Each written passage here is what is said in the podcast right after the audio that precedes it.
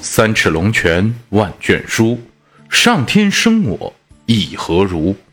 不能治国安天下，枉称男儿大丈夫。Hello，大家好，我是灰梦，欢迎大家来到虚度时刻。咱们今天这片头曲一放啊，加上定场诗这么一说，哎，是不是就一下就带入到了武侠的江湖了？这个定场诗啊，就是单田芳老先生经常在他的长篇评书啊《铜林传》里用的这么一个定场诗。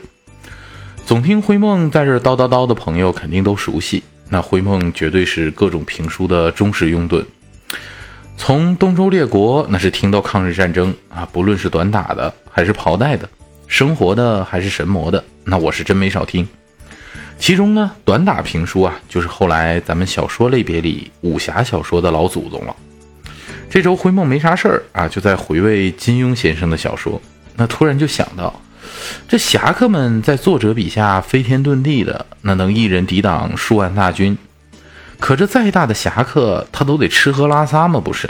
这侠客都吃点啥呢？那咱今天啊，就干脆来掰扯掰扯。说武侠小说，那绝对离不开的就是金庸和古龙两位大神啊！哪怕你没遍览两位的著作，那你也绝对知道啊，金庸先生的“飞雪连天射白鹿，笑书神侠倚碧鸳”，啊，还有古龙先生的“小李飞刀”啊，“楚龙香传奇”、“陆小凤传奇”，那这些耳熟能详的名著。所以呢，今天咱们也就从这两位开始啊，聊聊武侠江湖的这个美食传奇啊。咱们先说金庸。啊，金庸先生十四部武侠，那读下来绝对是感觉，金庸老先生那是真正吃过见过的玩主啊，绝对没少吃好东西。他写的东西呢，就像写人物一样啊，生动形象，看着就感觉那个香气扑鼻啊，让人垂涎欲滴。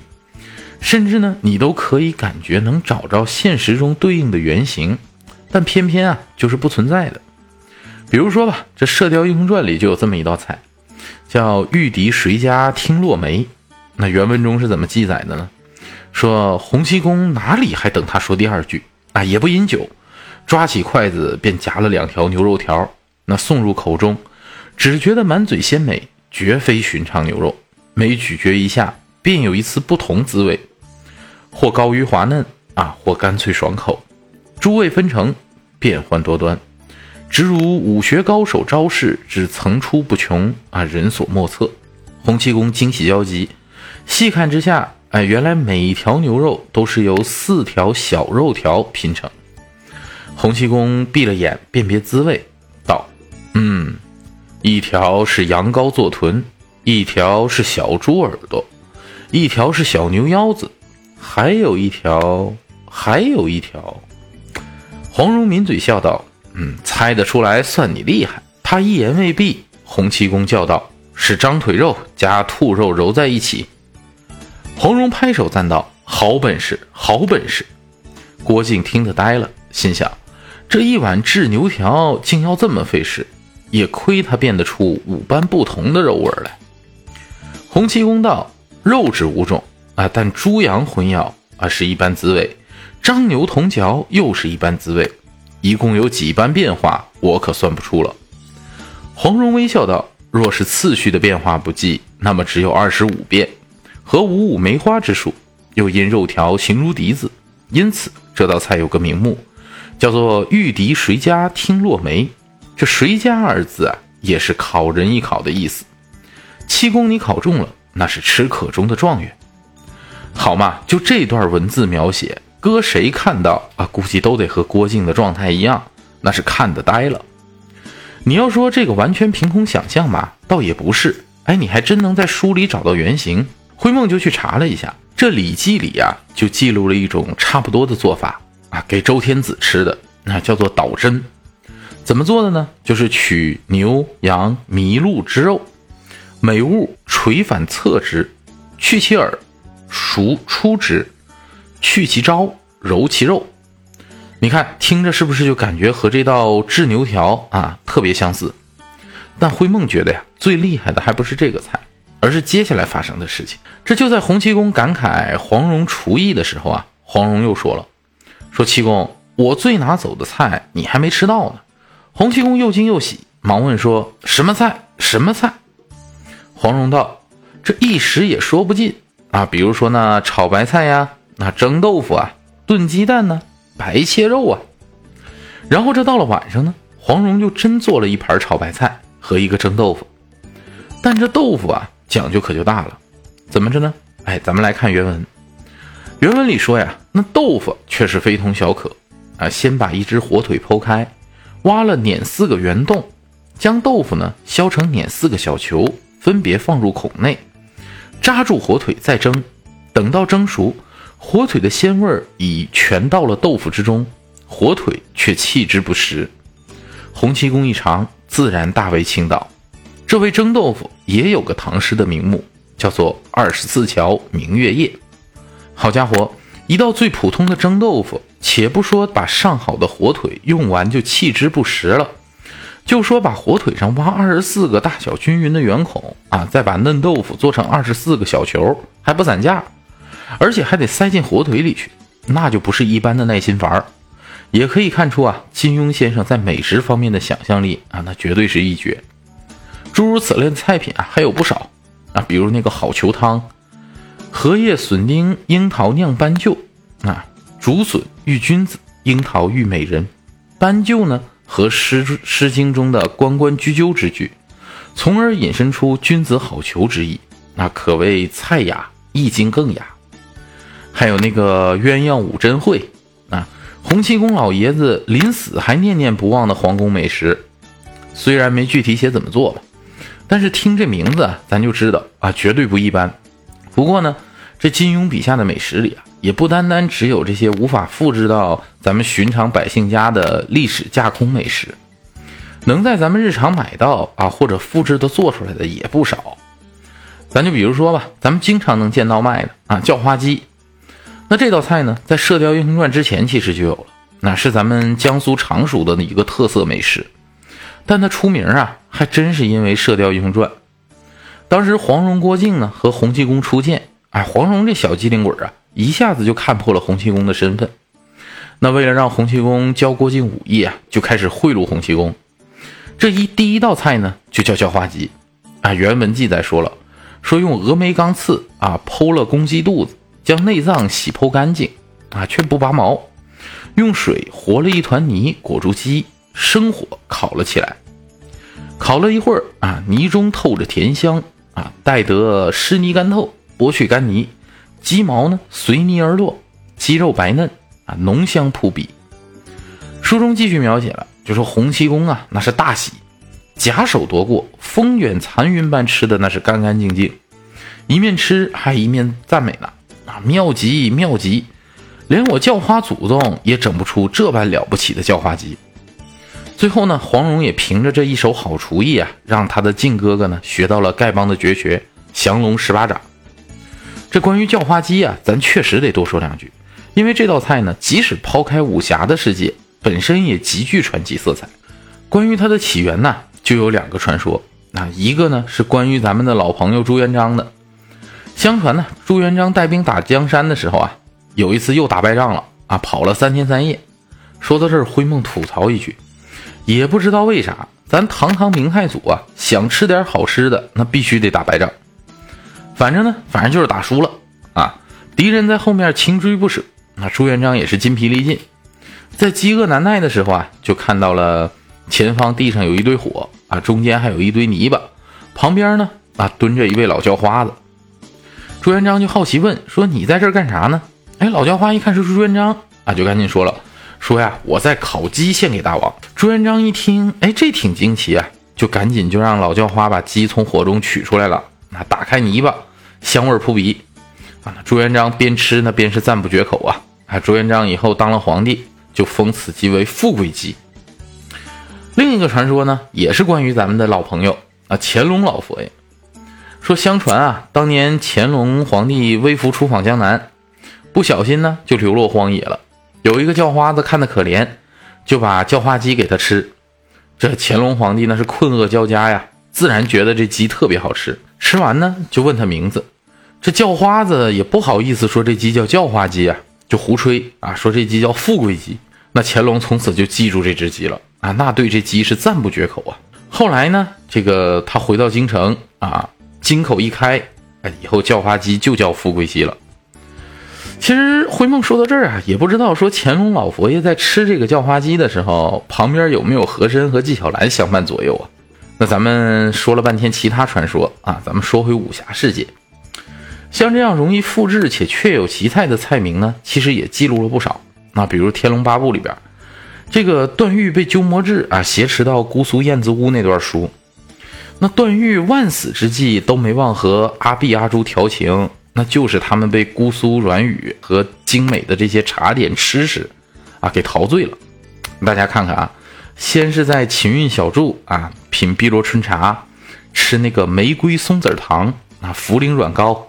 藕粉火腿饺，再到这个听雨居啊，尝灵白虾仁、龙井鸡丁、樱桃火腿，哎，荷叶鲜笋汤，就听着名字啊，都感觉是月白风清、姑苏雅韵呢。但是不单这个菜的别致啊，一下子就被形容的跃然纸上了，而且把慕容家的气度势力呢，都展现的淋漓尽致。你想，连一个婢女都如此秀丽啊，美食都如此别致。茶水都如此讲究的一家人，那背后的主人能是俗人吗？就感觉这慕容复还没出场啊，一位儒雅风流的江南公子形象就刻在咱们脑子里了。这金庸老先生的江湖美食也真不单单只有清风明月，也有接地气里的下里巴人。像洪七公老先生退隐江湖的时候，大家看他留的字儿啊，当时东邪黄药师是怎么说的？他说不知道是拿鸡腿还是拿猪蹄的油写的。就这么短短一句话啊，一个豁达的老头儿啊，一手鸡腿，一手猪蹄儿啊，满嘴流油的这个画面，哎，一下子就跃然书中了。那江湖美食里接地气儿的呀，确实金庸老先生是比不上古龙老先生。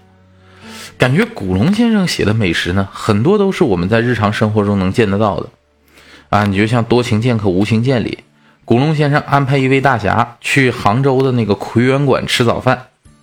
就有什么麻油鸡一碗，小笼馒头十个，虾爆扇面一大碗。我的天，这可只是早饭哦！还有什么鸡火干丝，那千层油糕，蟹肉馄饨，啊，笋丝肉牛肉面，那不胜枚举。基本上把咱们日常吃的各种好吃的全写了一遍。给我印象最深的呢，是他那个《碧血洗银枪》里边有个于武的煎豆腐。里边是这么写的：说厨房里有个人正在炒菜，任何人炒菜的时候样子都不会很好看，但这个人却是例外。他的手拿着锅铲时，就像千古一人的大画家吴道子拿着彩笔，绝代无双的名剑客西门吹雪拿着剑，不但姿态和动作都优美至极，而且专心诚意。他正在煎豆腐，虾子豆腐，现在豆腐还没煎好。老头子站在他身后，绝不敢打扰他。大碗居然也没有打扰他。他的身材并不太高，白白胖胖的一张脸，穿着件虽然打着补丁，却洗得一尘不染的麻布长衫，看起来就像个怀才不遇的落地秀才。现在豆腐已经煎好了，锅已离火，他用锅铲一块块铲出来，每块豆腐都煎得恰到好处。用小火煎的微微发黄的豆腐盛在雪白的瓷盘里，看来就像是一块黄金，可黄金绝没有那么香，那么诱人。他看看这盘豆腐，自己也觉得很满意，用两只手端着盘子，放在一张洗得一尘不染的桌布上，啊，才轻轻地吐一口气，抬起了头。这从写人啊到写豆腐，极具画面感，就感觉亲历其中了。就下一秒啊。灰梦感觉读自己啊，不是阅读到下一行，而是想张嘴吃一口他做的豆腐一样。那同样善于写家常美食的呢，还有温瑞安先生。他在《神州奇侠》系列里不就这么写吗？写了一桌萧夫人的家常菜。他就说菜啊是平常的菜，浣花溪畔啊萧家建炉，吃的都是平常的菜肴。然而这菜上萧夫人那么一烧啊一炒一煮，却完全不同了。那空心菜，啊，炒的那么嫩绿，嫩绿的就像在田里雨后啊，葱翠悦意的，啊，就像充满了生命。也不懂萧夫人放下是什么调味料，那清清空菜心的轻抚之意啊，却给这调味料恰好的沉住了。加上一些鲜红的辣椒片儿，就像萧夫人日子啊，回到了正当少女时的孙慧珊。天之娇女的剑啊，飞入萧西楼雄拔的骨鞘里。那空心菜味道清远，啊，跟姜葱鲶鱼的清甜一字之差，但味道则完全不同了。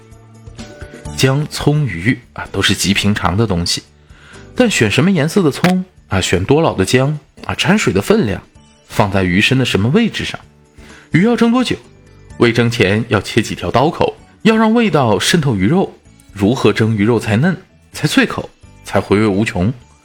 只要看着蒸出来清淡嫩黄的汁儿，连唐大都禁不住吞了一口口水。至于一盘榨菜肉丝，竟是须眉手笔，那大块肉、长条榨菜，虽然咸，但咸的让你要吃、敢吃、不断的吃，甚至要喝那汁儿，才发现菜是咸的。而汁儿却是甜的。那一碗清汤啊，是莲藕、红枣与牛肉三种朱红色食物搭配在一起，连汤也是淡红的。莲藕入江南啊，就算是红妆艳抹，到了江南也要清新起来。这汤也是这样。嘿，这实话说呀，就看原文这段话呢，这几样菜看名字，我感觉我都会做。这不就是清蒸鱼啊，炒空心菜？莲藕牛肉汤吗，有啥不会做的？但看完这段描写呀，我又觉得我做的那叫菜吗？那只能叫暴殄天物啊！所以咱们今天聊啊，聊武侠世界里边这个美食啊，聊的真不少了。但其实还有很多啊，你看像金庸的《鹿鼎记》里，小桂子和小玄子出狱时候那偷吃的桂花糕啊，古龙的《碧玉刀》里，西湖边的宋嫂鱼，那绝对掺出来都是绝味的美食啊！当然了，有美食那不能没有美酒。那就像《笑傲江湖》的一开篇，他也没写令狐冲，只是从众人口中啊勾勒出了一个大师兄的形象。这一口气喝酒的痛快啊，立刻让令狐冲豪气干云的形象就丰满起来了。咱们心中的令狐冲啊，那必须是武侠醉江湖、一酒泯恩仇的形象。可以不吃饭啊，大侠不能不喝酒。所以呢，咱们今天的美食啊，就聊到这儿。那下周呢，咱们再聊一聊这江湖里的美酒。